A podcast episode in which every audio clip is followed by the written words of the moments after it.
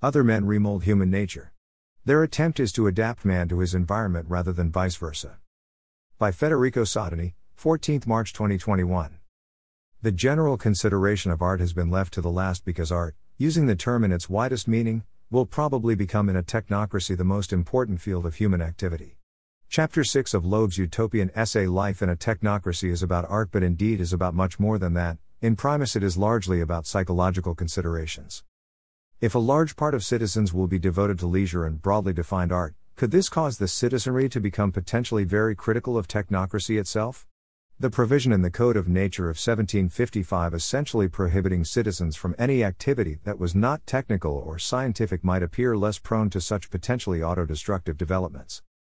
While dealing with issues related to government in a post capitalist technocracy, Loeb referred in 1933 to an external and objective world, material and measurable, where no debate is needed since engineers, scientists, and technicians of different types, including medical doctors, would decide the rational course of action in a most undemocratic. A quote from Loeb's Utopia system of non national state government adopting something similar to a utilitarian scientific stance. According to the Code of 1755, citizens can only submit to the orders and advice of those they believed capable of restoring the original laws of nature, and the resulting regime would still be called a democracy.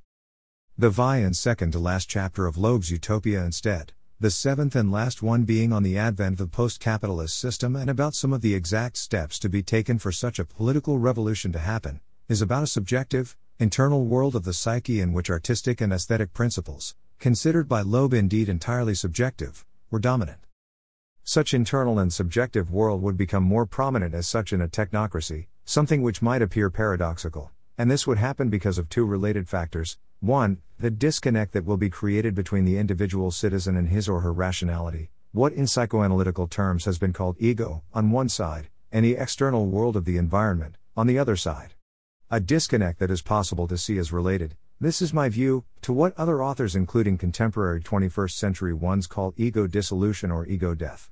2. The increasingly significant overall amount of leisure time that people, citizens out of work, will have available.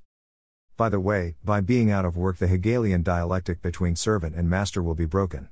We could also add a third factor nowadays, related to invasive and pervasive digital technology not available and perhaps imaginable in Loeb's times. 3. By being closely scrutinized and via big data and predictive software, algorithms, everyone would be subject to electronic labeling, becoming as a result a candidate for potential interventions, whether psychological, medical, or otherwise. Where there is a friction between the individual citizen and his or her environment, the psy disciplines in general and psychiatry in particular, historically and looking closely at their origins and genealogies, tend to focus fundamentally on modifying the individual, in particular the internal world or psyche of the individual in question, and defocusing from his or her surrounding environment. This is a concept that I developed and had a chance to present, for instance, in an online seminar during the spring of 2020. As far as I am concerned, I arrived on my own at the concept of a crucial distinction and potential disconnect between the internal and the external worlds, two concepts I had not formulated as such in relation to contemporary political transformations or psychiatry until a few years ago, as I tend to assume there is essentially one world or one reality. This was done on my part mainly by observing contemporary events and analyzing them in recent years, including the changing public and political rhetoric. Locating the specific historical origins, if any, of such contemporary and increasingly popular dichotomous worldview that I was arriving at by observing and analyzing contemporary political events was, in my view, not an obvious achievement. It is not of the Cartesian res extensa versus cogitans that we are talking about here, or at least not only, but especially about a distinction between the individual citizen, especially his or her rationality, subjective view, and feelings, emotions versus his or her surrounding natural, cultural, familial, social, work, economic and political environment s. It was only towards the end of December 2020 that I had a chance to read, while studying the history of utopias, Loeb's Life in a Technocracy, 1933, for the first time. The extraordinary correspondences between my reading of current events and what Loeb wrote in 1933 in his technocratic utopia are in part analyzed in this article series. This series has been indeed motivated by finding such correspondences in Loeb's utopia. Here is what Loeb wrote on the distinction between the internal and the external worlds at the beginning of Chapter 6 of Life in a Technocracy, a chapter entitled Art. Man and his environment act upon each other. Both are altered in the process. Some men work upon the external world. The remolding of the Earth's crust in order to make it more congenial to human life, and the use of natural materials to satisfy physical needs are functions of men of action. These men are primarily engineers, technicians, and practical scientists. Their effort, Loeb continued referring to contemporary capitalism, is directed toward making money and sometimes as a byproduct, goods. In a technocracy, sometimes written with a capital letter while at other times not, the byproduct would be the end and the no longer necessary and antisocial incentive called profit would be abolished. Other men remold human nature. Their attempt is to adapt man to his environment rather than vice versa.